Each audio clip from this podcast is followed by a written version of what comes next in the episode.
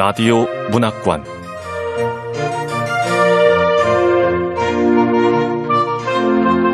한국 단편 문학 특선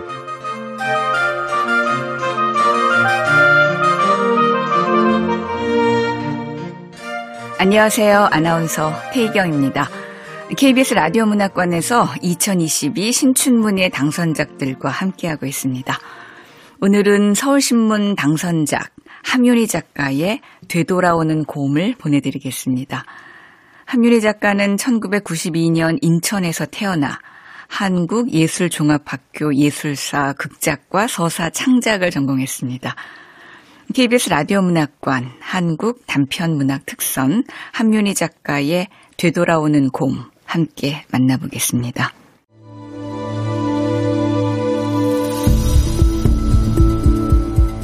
되돌아오는 곰 함윤희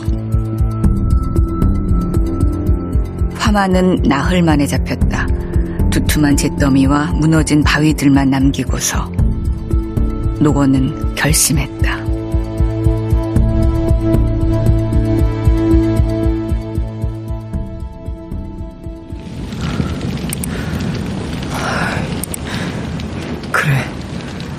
담배를 끊자. 한 번에 끊어버리는 거야. 대신 그는 종일 모니터를 들여다보았다. 몇 시간 내내 산불의 사진만 바라보자니 눈이 따끔거렸다. 사진 속 불길은 어쩔 수 없이 아름다웠다. 때로는 숨이 막힐 정도였다. 타오르는 가지들이 밤을 붉게 밝히고 바위를 감싼 불꽃은 날개처럼 솟구쳤다. 아, 박노건 주사, 그 설악산으로 번진 산불도 나흘 전에 다 꺼졌잖아. 이제 걱정 안 해도 돼. 네.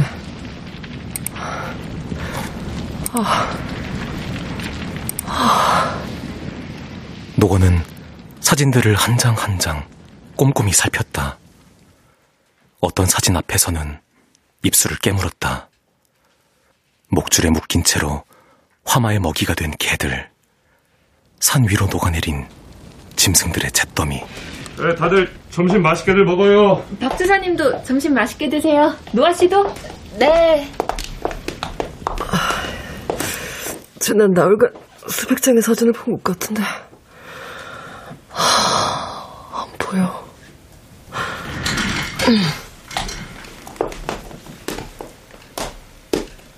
어떤 사진도 노건이 찾는 것을 보여주지 않았다. 언제나 그랬듯 탕비실에는 두 사람뿐이었다. 노건과 노아. 다른 사람들은 모두 읍내의 백반집에 갔을 터였다. 노건은 도시락통을 열면서 말했다. 그래서 주말에 설악산에 다녀올까 해요. 네? 노아가 고개를 들고 그와 눈을 마주쳤다. 어느 날부터 노아는 점심 도시락을 싸들고 탕비실에 찾아왔다. 언젠가 센터의 다른 직원들이 노아에게 슬그머니 질문하는 순간을 본 적이 있었다. 그들은 호기심에 가득 찬 목소리로 물었었다. 노아 씨는 박지사가 안 무서워? 어, 글쎄요. 박노건 주사님 요리를 엄청 잘하시는데 맨날 나눠주세요. 질문을 받은 뒤 노아는 양손을 한참이나 만지작거리다가 말했었다. 그날 노아의 대답을 떠올리면 언제든 웃음이 나왔다. 박 주사님, 전에 일하던 곳에 가시려고요? 네. 이래저래 신경이 쓰여서 그냥 한번 직접 보고 올까 싶어요. 주사님, 저도 같이 가도 돼요? 주말에 가실 때요. 자네요? 노아 씨가 왜요? 그냥 마음이 쓰여서요. 아니, 누가 주말에 직장 상사를 만나요. 그래도 그거랑 다른 게 저희는 친하잖아요. 네.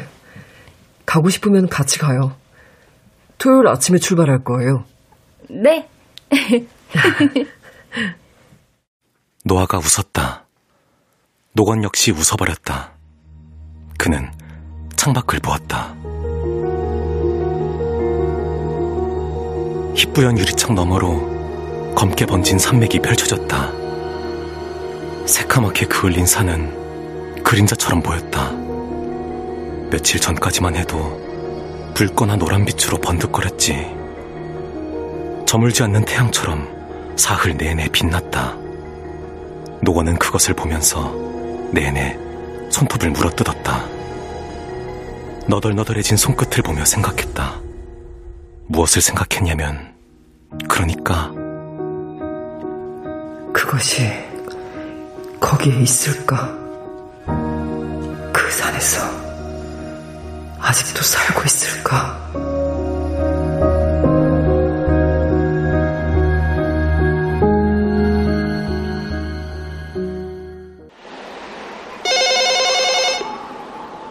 그해 한 통의 전화로 모든 것이 시작되었다. 지리산에서 걸려온 전화는 사무소 곳곳을 돌아 우도근 과장의 손에 도착했다. 전화를 끄는 과장은 눈썹을 극적이다가 입을 열었다. 아, 곰이 왔다고 그러네요. 곰? 곰이요? 네, 곰이요. 아니, 아마 또 그 곰이겠죠? 아, 그렇겠죠. 네. 사무실의 다른 직원들이 고개를 끄덕였다. 노건은 몇 분간 말없이 기다렸다. 곰이라는 게 무엇인지, 진짜 동물을 뜻하는지, 혹은 일종의 암호인지, 누구도 그에게 설명해 주지 않았다. 사무소 사람들 대부분이 노건을 어려워했다.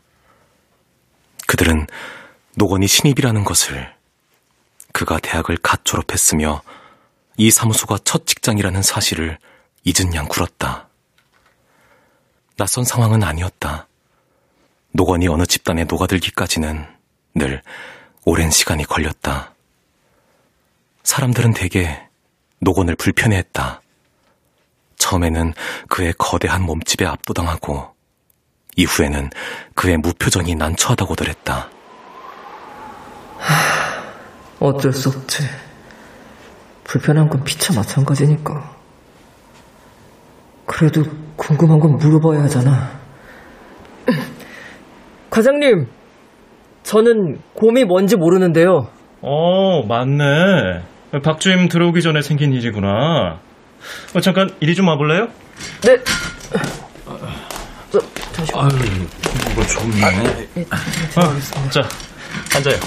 네. 노건은 그의 옆에 앉았다. 과장은 사무소 내에서 노건을 꺼리지 않는 거의 유일한 사람이었다. 지위 탓인지 경력 덕인지 혹은 한평생 산사람으로 살아왔기 때문인지 모르겠으나 그는 어떤 상황에서든 당황한 기색을 보이지 않았다. 모두 우도구는 좋은 사람이라고 말했다. 그런데 이상해. 나는 왜 사람이 이토록 불편할까? 아니, 사실은 불편하다는 말로도 부족해. 불편하고 깨름칙한 존재. 박노근 주임. 양팔 벌리고 있는 이 곰, 가슴에 흰 반달 있는 이 곰이에요. 우리끼리는 도돌이라고 부르고요. 도돌이요? 아니, 도돌이. 도돌이 피할 때 그 도돌이요. 이 녀석이 매년 돌아오거든. 아무리 내쫓아도 포기하질 않아요. 그래서 도돌이에요. 멈추지 않고 되돌아왔어.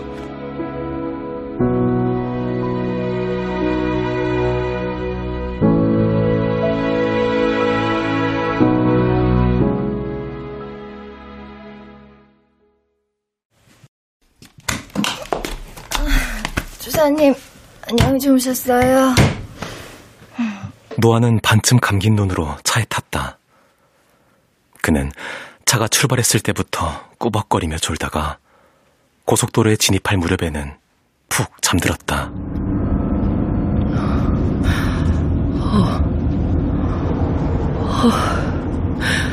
다탄 거야? 양쪽 창 너머로 산기슭이 형태를 드러냈다. 새카맣게 탄 자국이 군데군데 보였다.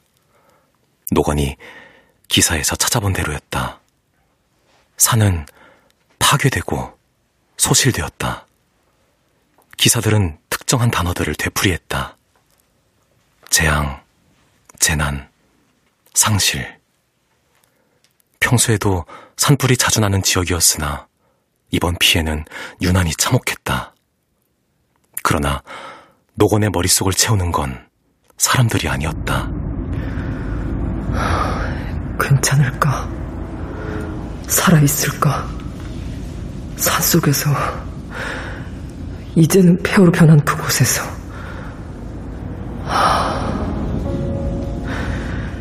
처음 이 곰에 대해 알았을 때, 특히 출생 연도를 들었을 때, 어찌나 놀랐는지. 우도근 과장님은 내가 왜 그렇게 놀랐는지 짐작도 못할 거야. 이번에 만나면 내가 곰한테 관심을 가지는 이유를 설명할 수 있을까? 글쎄.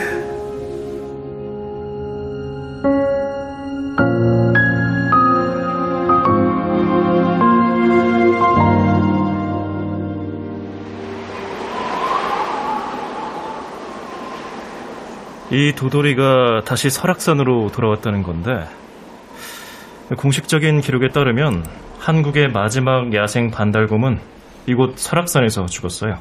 1983년. 1983년? 내가 태어난 해인데 곰이 죽던 해에 내가 태어났다고? 오덕은 과장님, 이 곰이 왜 죽었는지도 기록에 나와요? 물론이죠. 곰은 살해당했어요. 웅담을 노린 밀렵군의 총알이 곰의 척추를 뚫었죠. 곰은 총알이 박힌 몸으로 마등령 계곡까지 달아났고 바위들 사이에 웅크려서 며칠을 울어댔습니다. 아, 곰의 죽음을 다룬 기사는 울음소리를 이렇게 묘사했더라고요. 으엉, 으엉. 으엉, 으엉? 곰은 보름 가까이 앓다가 죽어버렸어요. 그 후로 이 산에 곰이라고는 없었거든요. 그러다 40여 년이 지나고 3년 전에 곰 한 마리가 설악산에 나타난 거예요. 3년 전이면 제가 입사하기 3년 전이군요. 네. 3년 전에 나타난 곰은 9살 배기 암곰이었고 155cm의 신장에 100kg. 뭐 곰치고는 날렵하다고 할 만한 덩치였죠. 몇 해 전 지리산에 방사한 반달 가슴공 중 하나가 아닌가 싶기도 하고요. 그 암곰은 누가 발견을 한 건가요? 주말 등산의 사람들이요. 제, 제, 제, 제, 제가 곰을 봤습니다. 아, 폭포 주변을 어슬렁거리면서 도토리를 줍고 있더라고요. 아니, 글쎄 곰이 도토리를 먹던데 곰이 원래 도토리를 먹어요?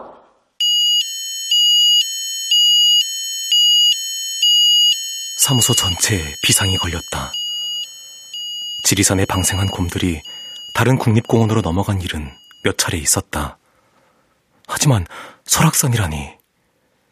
이 정도의 거리를 이동한 야생동물은 한 번도 없었다. 모두의 목적은 최대한 빠르게 곰을 생포하여 지리산으로 돌려보내는 것이었다. 당시 개장이던 우도군을 포함하여 현장직 몇몇이 포획조에 가담했다.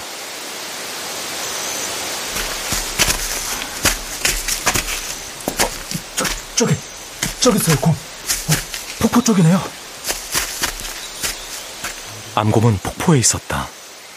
사람들의 발소리가 들리자마자 후다닥 참나무에 올라가서 버텼다. 우도근은 다른 직원들과 함께 녹색 그물을 설치했다.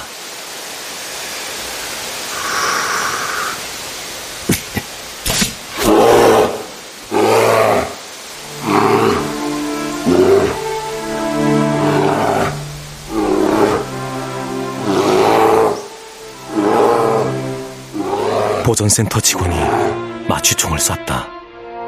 10여 분이 지나고 정신을 잃은 곰이 그물 위로 떨어져 내렸다.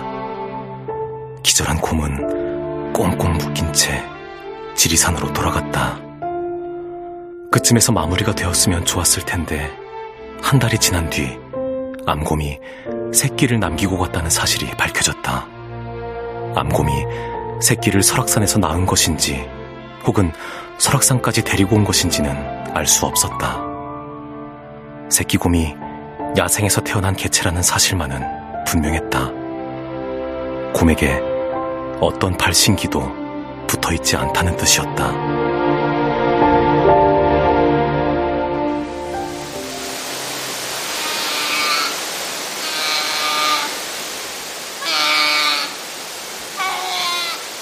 새끼곰은 폭포 주위를 맴돌고 있었다. 홀로 남은 새끼를 잡는 일은 딱히 어렵지 않았다. 당시의 도돌이는 약 60cm 정도였다. 포획되는 순간에는 나무 뒤에 숨어 부들부들 떨고 있었다. 붙잡힌 도돌이는 어미와 마찬가지로 헬리콥터를 타고 지리산으로 갔다.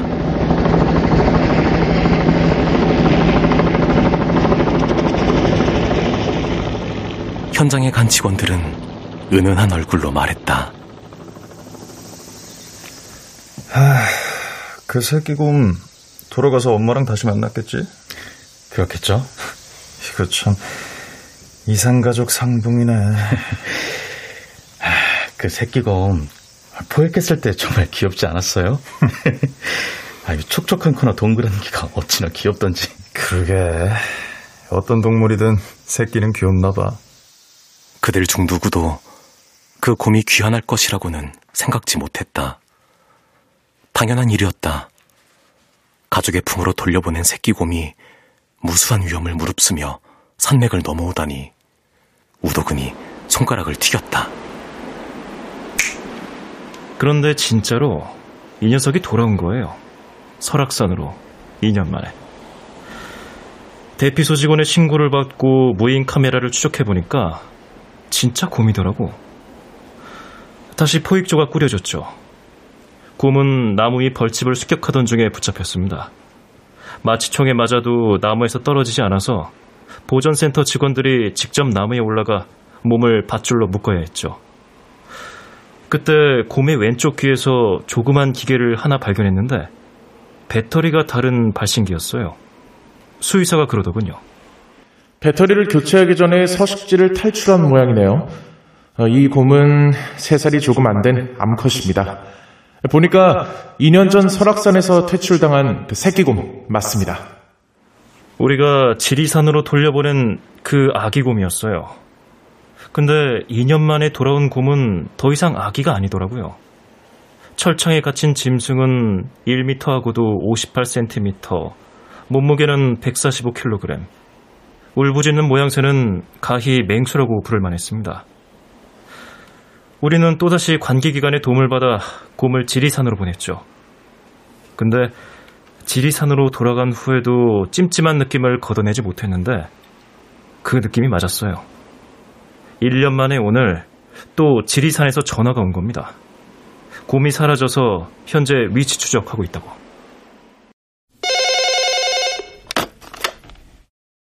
예, 설악산입니다. 네네. 아, 위치 추적 결과. 아, 네. 예, 그렇게 보고하겠습니다. 어, 김주사. 위치 추적 결과 나왔대요? 뭐래요? KF-75가 그곳으로 돌아간 것 같다고 하네요. 돌아갔다. 지리산 직원들도 돌아갔다고 표현하는구만. 아휴, 독한 곰이네. 지독한 놈이야. 아니, 지리산으로 보내기만 하면 왜 계속 설악산으로 되돌아오는 거야? 왜? 아니, 이 한겨울에 겨울잠을 자야 할 곰이 어떻게 지리산에서 설악산까지 되돌아왔을까요?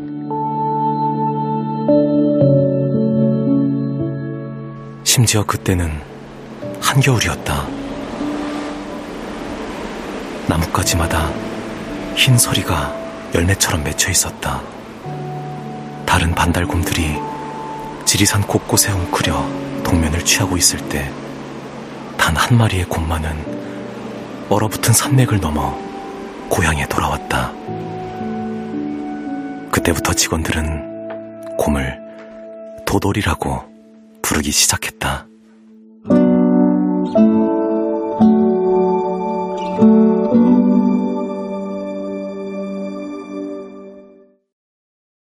며칠간 추적이 이루어졌다. 곧 곰이 설악산에서 동면을 취한다는 사실이 확인되었다. 이번에는 사무소에서도 차분하게 대응책을 마련했다. 어느덧 세 번째로 이곳에 방문한 보전센터의 직원들과 함께 동면 포획을 준비했다. 산속의 굴 어딘가에 잠든 곰을 끌어내는 방법이었다. 노건이 끼어들었다. 잠든 중에 곰을 끌어낸다고요? 아휴, 그래서 동면 포획인 거죠.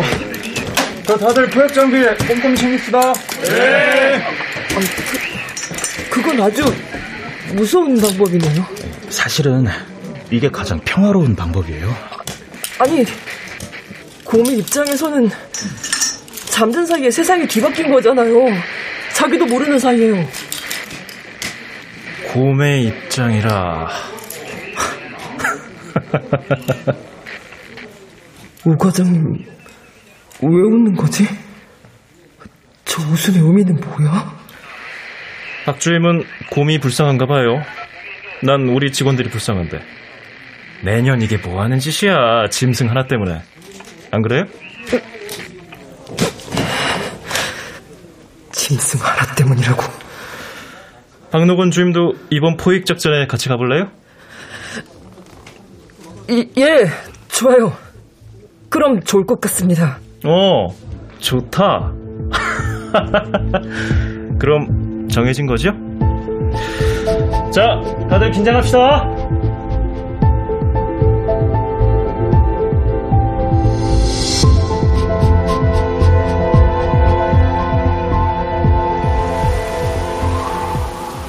삼차 포획은 이른 새벽 중에 진행되었다. 직원들은 사무소 정문 앞에 모였다. 푸르스름한 새벽빛 속에서 우도근의 이야기에 등장하던 사람들이 고스란히 나타났다. 그 추적기로 살펴보니까 현재 도돌이는 탐방로에서 멀지 않은 계곡을 배회하는 중으로 나옵니다. 탐방로라면 도돌이가 아기 때 있었던 그 계곡이네요? 자, 도돌이 포획에 참여하신 분들은 다들 잘 들어주세요. 예, 예. 지난번과 마찬가지로 총 3팀 장비 지원조와 마취조, 추적조로 나눠서 움직이겠습니다. 저와 추적조는 제일 선두에 서고 곰을 붙잡아 데려온 데 필요한 장비 지원조는 제일 뒤에서 움직입니다. 네. 자, 출발하겠습니다. 네.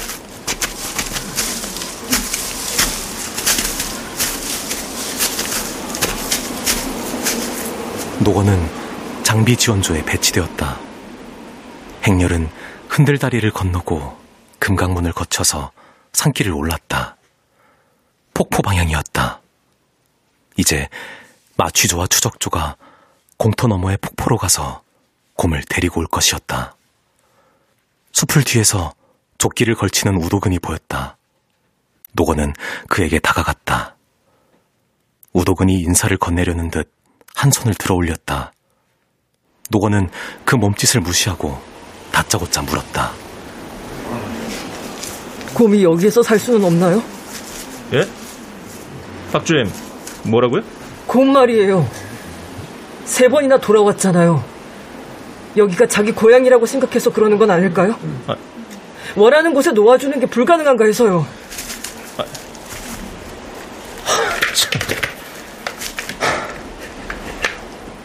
침묵이 흘렀다.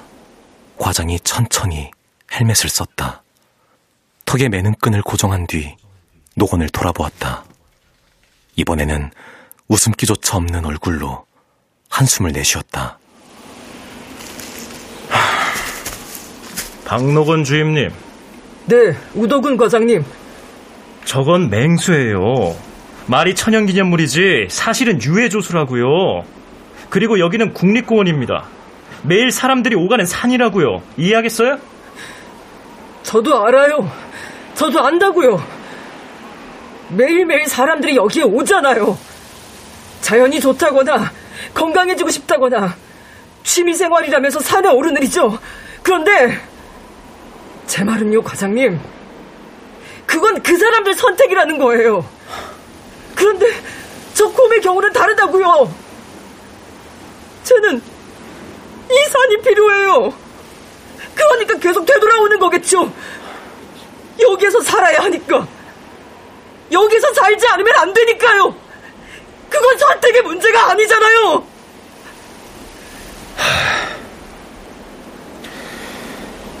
우리 박노건 주임님은 여기에 오면 안 되는 사람이었네요.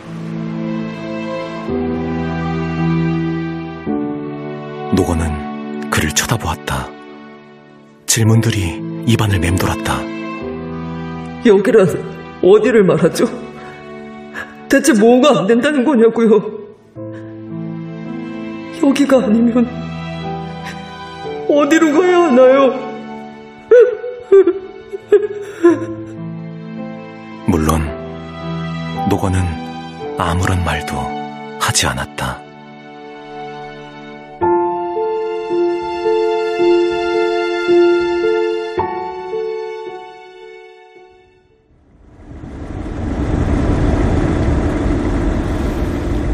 설악산 사무소는 그대로네. 사무소는 노건이 기억하는 모습 그대로였다. 늙은 소나무 두 그루가 정문 양옆에 서서 가지를 맞대고 있었다. 진입로 안쪽으로 목조 건물이 보였다. 여기까지는 화마의 여파가 미치지 않은 모양이었다. 노건은 정문 건너편에 차를 세웠다. 사무소 정문 기둥에 기대고 서서 전화를 걸었다. 우도근은 낡은 지프를 타고 되돌아왔다. 도돌이가 사라진 지점까지 데려다 줄게요. 뭔지 모르지만 우도근 과장님은 좀 들뜬 것처럼 보여. 하, 예상하지 못한 제안이지만 나쁜 제안은 아니야. 과장님이 따라 나서준다면 훨씬 간편하게 산을 돌아다닐 수 있을 테니까. 저쪽 약수터 위쪽 산허리에서 발신기를 발견했어요. 아주 훼손됐다던데 억지로 뜯어버렸나봐요. 그 외 흔적은 못 찾았고요. 네, 사체 같은 건 전혀 없었고. 아, 반갑습니다. 박노건 씨 직장 동료라면서요? 네, 동료 겸 친구예요. 방금 박노건 씨라고 했어. 우도근 과장님이 나를 씨라고 부른 건 딱 한 번.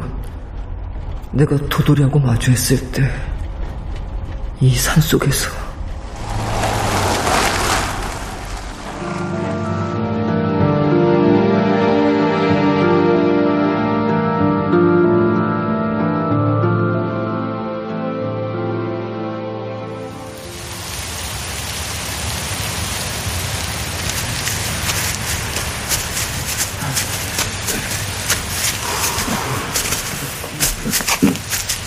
추적조와 마취조는 숨 너머로 떠났다.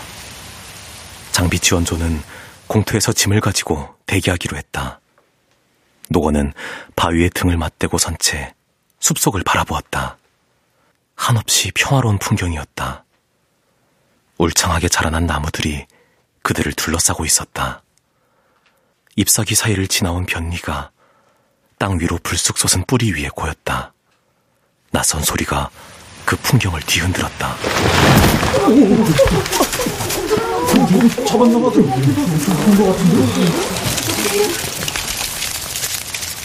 산 전체가 몸을 털어내는 듯 했다.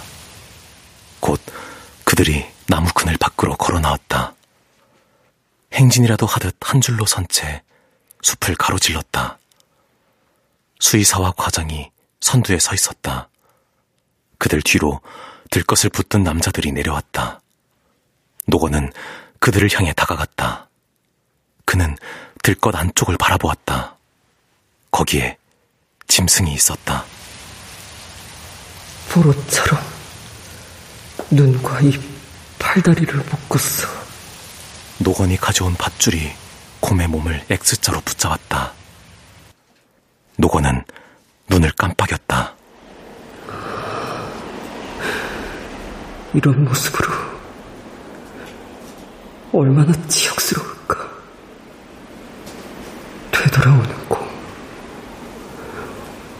도돌이, 도돌이. 치욕과 자존심, 곰의 마음에 대하여 생각했다. 끊임없이 돌아온다는 뜻의 이름도 곱씹었다. 짐승이 꿈틀거린 순간에도 그는 손을 떼지 않았다. 나중에 과장과 수의사를 비롯한 몇 사람이 물어보았다.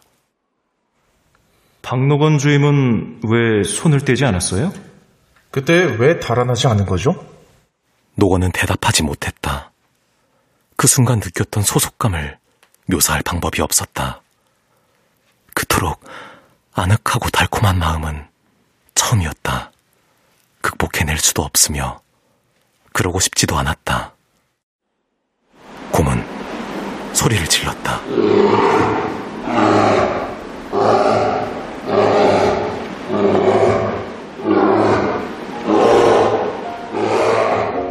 으엉 소리 지르며 몸을 비틀었다. 밧줄의 매듭을 제대로 고정하지 않았던 모양인지 곰은 순식간에 들것에서 벗어났다. 그는 노건이 보았던 사진처럼 양팔을 벌리고 가슴에 흰 반달을 환히 드러낸 채로 일어나 섰다. 도돌이는 잠시 휘청거리다가 노건을 끌어안았다.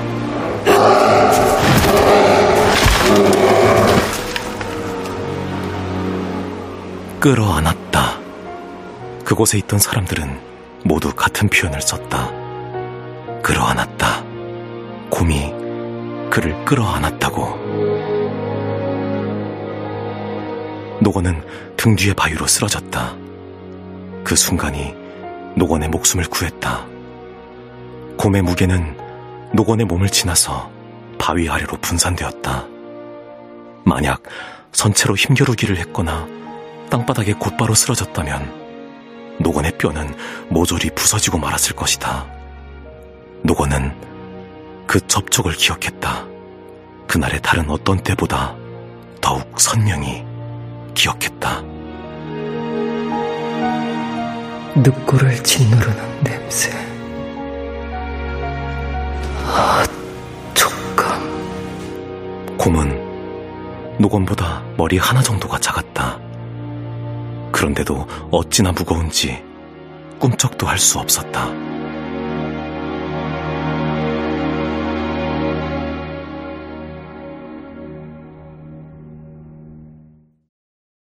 노건은 이후 다른 사람들에게 말했다. 도돌이는 저를 껴안은 게 아니에요. 걔는 저한테 기대어 있었습니다. 수의사도 그의 말에 증언을 보태주었다. 곰이 박노건 씨를 고목이나 바위 혹은 어떤 기둥처럼 생각한 것 같습니다. 살기 위해서 박노건 씨에게 매달린 것 같아요. 남자들이 곰을 끌어냈다. 노건은 바위벽에 기댄 채로 주저앉았다. 박주임, 괜찮아요? 박주임, 내 말 들려요? 숨 쉴 수 있어요? 아니, 아니요.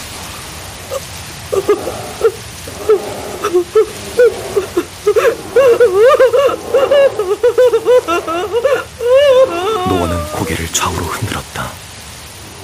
괜찮지 않았다. 정말이지 그렇지가 않았다. 호흡할 때마다 갈비뼈가 조각나듯 아팠다. 눈물이 흐르기 시작했다. 그런데도 곰으로부터 눈을 뗄 수가 없었다. 기사에서 읽은 기묘한 울음소리가 여전히 귓가를 채우고 있었다. 정말로 으엉으엉하고 우는구나. 정말로 울어버린 듯이 우는구나. 노건 씨, 박노건 씨. 우도근이 무릎을 꿇고 앉아 있었다. 일그러진 얼굴이었다. 몇 해는 더 늙어버린 양 보였다. 과장이 쉰 목소리로 말했다. 당신은 여기에서 일하면 안 돼요. 사람들과 섞여 살아야 해. 박노건 씨, 산에서 내려가요. 사람들 사이에서 살아요.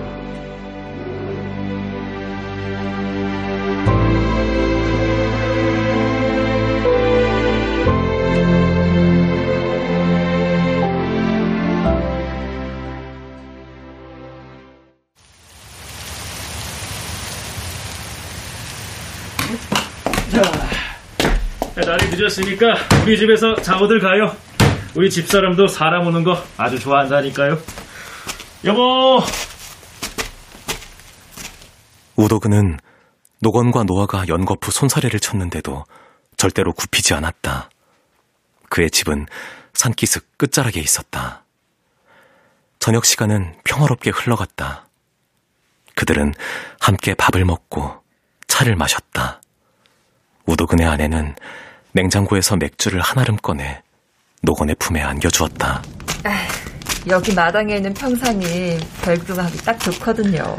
맥주 곁들이면서 별 구경하면 이만한 휴가도 없어요. 과장님 사모님도 좀 앉으시죠. 에이, 무슨. 우리 두 사람은 9시만 돼도 눈꺼풀이 감겼어. 아, 필요한 거 있으면 뭐든지 갖다 먹어요. 이건 담요. 핫도불에 펴놔도 산속이라 좀 쌀쌀하거든. 재밌게 놀다가 졸리면 저기 아래채에서 자면 돼요. 마당에는 노건과 노아만 남았다. 두 사람은 평상에 나란히 앉았다. 다리를 쭉 편 채 맥주를 홀짝거렸다. 산에서 내려온 찬 공기가 살갗을 서늘하게 적셨다.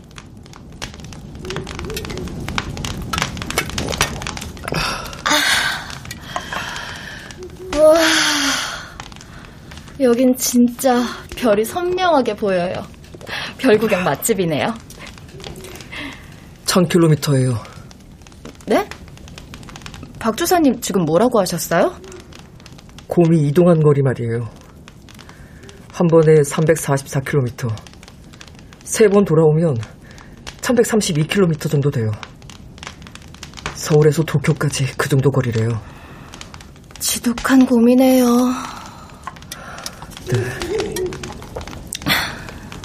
노건은 동의했다. 정말이지 지독한 곰이었다.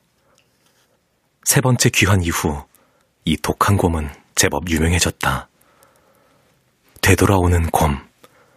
그런 유의 머리 기사와 함께 도돌이라는 이름 역시 앙증맞게 실렸다.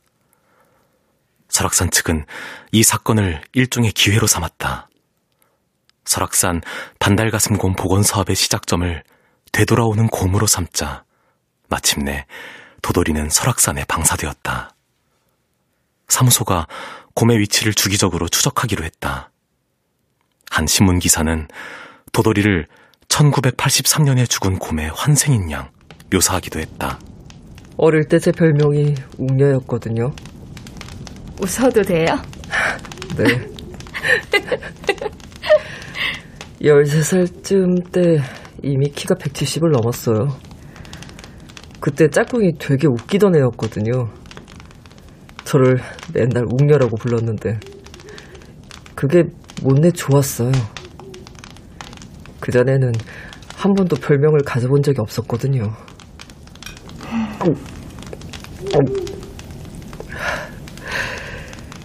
설악산에서 마지막으로 살던 곰. 한국의 마지막 야생곰. 내가 태어나던 바로 그 해, 엉엉 울어버리다가 죽은 짐승. 그 곰이 죽은 날짜를 찾아보고 깜짝 놀랐어요. 곰이 죽은 날짜가 왜요? 내가 태어나기 바로 전날에 죽었더라고요.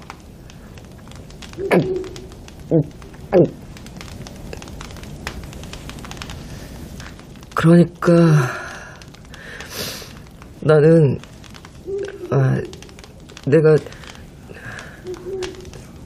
나야말로 그 곰에게서 돌아온 것이 아닐까 생각했어요.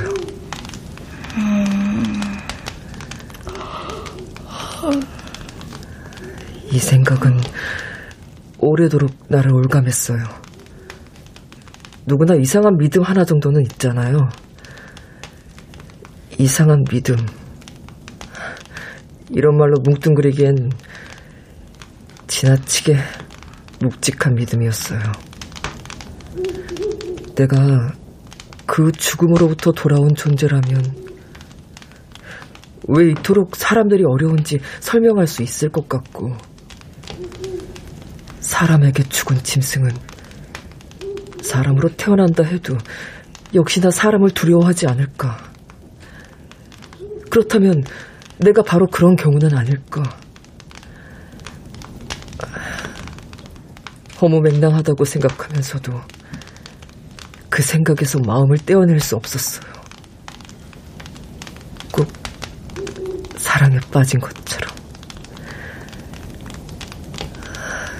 그래서 도돌이와 나 사이에도 뭔가 이어져 있지 않을까 생각했어요. 노아씨? 자요? 노아는 끌어안은 무릎에 턱을 괜 채로 잠들어 있었다. 노건은 일어나서 기지개를 켰다. 양팔을 쭉 펼친 순간 그대로 멈춰섰다.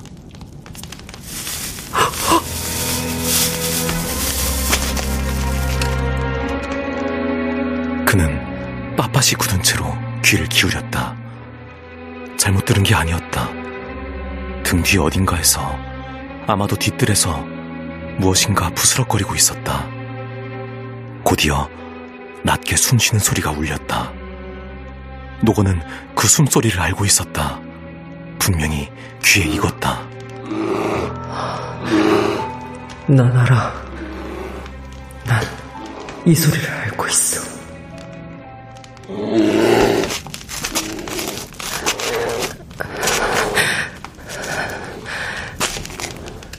노건은 천천히 발 뒤꿈치를 들고 돌아섰다. 소리는 조금 더 뒤에서 가로등 너머에서 들려왔다. 노건은 천천히 걸었다. 뒷뜰에는 지붕을 씌운 분리수거함과 차고가 있었다. 그 옆에 분리수거함을 뒤적거리는 물체가 선명해 보였다. 검고 큼직한 뒷모습. 몇 해 전보다는 살이 좀 빠진 것 같았다.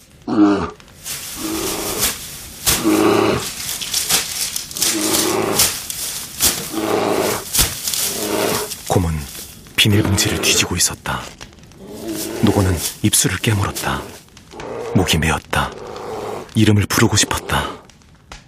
눈이 어둠에 익숙해지니 부석거리는 털이라거나 바싹 야윈 다리가 눈에 들어왔다. 예, 도돌아. 곰은 고개를 돌렸다. 천천히 응답하듯이 자신이 어떻게 불리는지를 알고 있다는 듯이 노건은 한 발짝 다가섰다. 다음 걸음은 더 가볍게 옮겼다. 누군가 그를 붙잡지 않았더라면 계속 걸어갔을 터였다. 움직이면 안 돼요, 주사님. 움직이지 마세요. 괜찮아요. 걱정할 필요 없어요. 난 이미 한 번 이 곰을 만난 적이 있어요. 그때도 죽지 않고 살아남았다고요. 곰은 놀랍도록 명민한 동물이라 몇 해 동안 사람을 기억하거든요. 그러나 어떤 말도 입 밖으로 나오지 않았다. 곰은 구부정하게 서서 멀뚱히 그들을 보고 있었다. 흰자가 슬며시 드러난 눈은 사람의 것보다 둥글고 검었다. 눈동자에서는 어떤 생각도 읽어낼 수 없었다. 들이마시고 내쉬는 숨결, 그것들로부터 추측할 수 있는 감정 또한 없었다. 곰은 그와 전혀 다른 구역에, 다른 세계에 있었다. 이 곰이 내가 부른 이름에 반응했다고 생각하다니. 저 곰하고 나 사이에 교차하는 건 없어. 도아씨, 뒤로 가요. 등 돌리지 말고 뒷걸음질러요.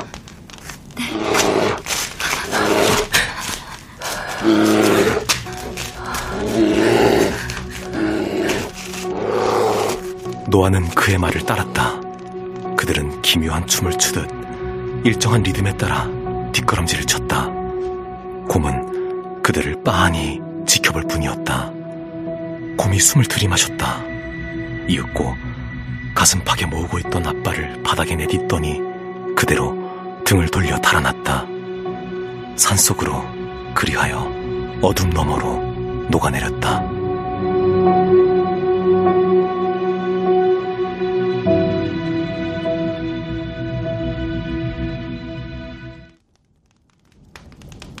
그들은 그 자리에 서 있었다. 곰이 뜯어둔 비닐들을 바라보면서 창문 안쪽에서는 덜그럭거리는 소리가 들렸다. 우독은 아니면 그의 아내 란이 깨어난 모양이었다. 노건은 잽싸게 몸을 돌렸다. 노아는 여전히 하얗게 질려 있었다. 노아 씨, 여기에서 다른 거 본 거로 해요. 아무거나 좋아요. 고양이나 멧돼지, 살쾡이, 뭐 그런 게 내려왔다고 그래요. 곰을 봤다고는 하지 마요. 왜요? 주사님 방금 보셨잖아요. 곰이에요. 맹수라고요. 제대로 말씀드려야 해요. 노아 씨, 나는요 늘 곰에게 산을 주고 싶었어요. 아주 통째로 줘버리고 싶어요. 원래대로 돌려놓고 싶다고요. 그게 맞는 일이라는 생각이 들어요. 이해하겠어요? 주사님, 전 이해가 안 돼요. 우리가 산을 줄 수 있나요? 우린 애초에 산을 가진 적도 없잖아요. 다들 그걸 알아요. 그래서 여기 계신 분들이 저 곰을 찾으려고 하는 거잖아요. 찾아서 보호하고 같이 살려고요. 다들 그걸 위해서 애쓰는 거잖아요. 저 무슨 소리가 나던데 무슨 일 있습니까? 어, 과장님, 여기 족제비 같은 게 있던데요. 족제비요? 네. 뒷뜰에서 부스럭거린 소리가 나길래 다가가 보니까 족제비인지 오솔인지 음식물 쓰레기를 막 뒤지고 있더라고요. 아, 꽤 굶주려 보이던데. 아이고, 또 내려왔구만. 산골은 산골이죠? 네. 이 정도의 대응은 충분히 해낼 수 있어. 박노건도 마주 웃었다. 방으로 돌아와 벽을 향해 누웠다. 그의 옆에 누운 노아가 뒤척거렸다.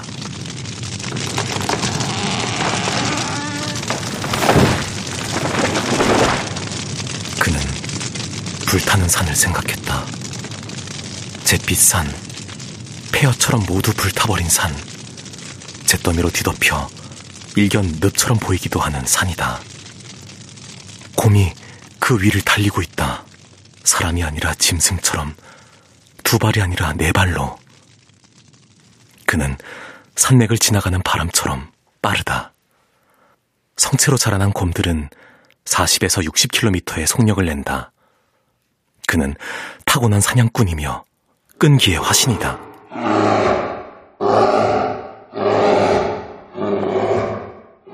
곰은 바위를 뛰어넘고 나무를 오르고 강을 건넌다. 어떤 방해도 없이 가장 높은 곳까지 올라간다. 누구도 그를 쏘지 않는다. 잠든 채로 끌려 나오지도 않는다. 그는 어디든지 원하는 만큼 간다. 산은 모두 곰의 것이다. 그는 자유롭다.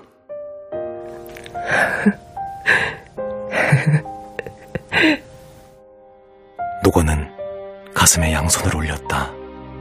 마치 포로처럼. 그는 천천히 눈을 감았다. 이윽고 만족스러운 미소가 그의 얼굴로 번져나갔다.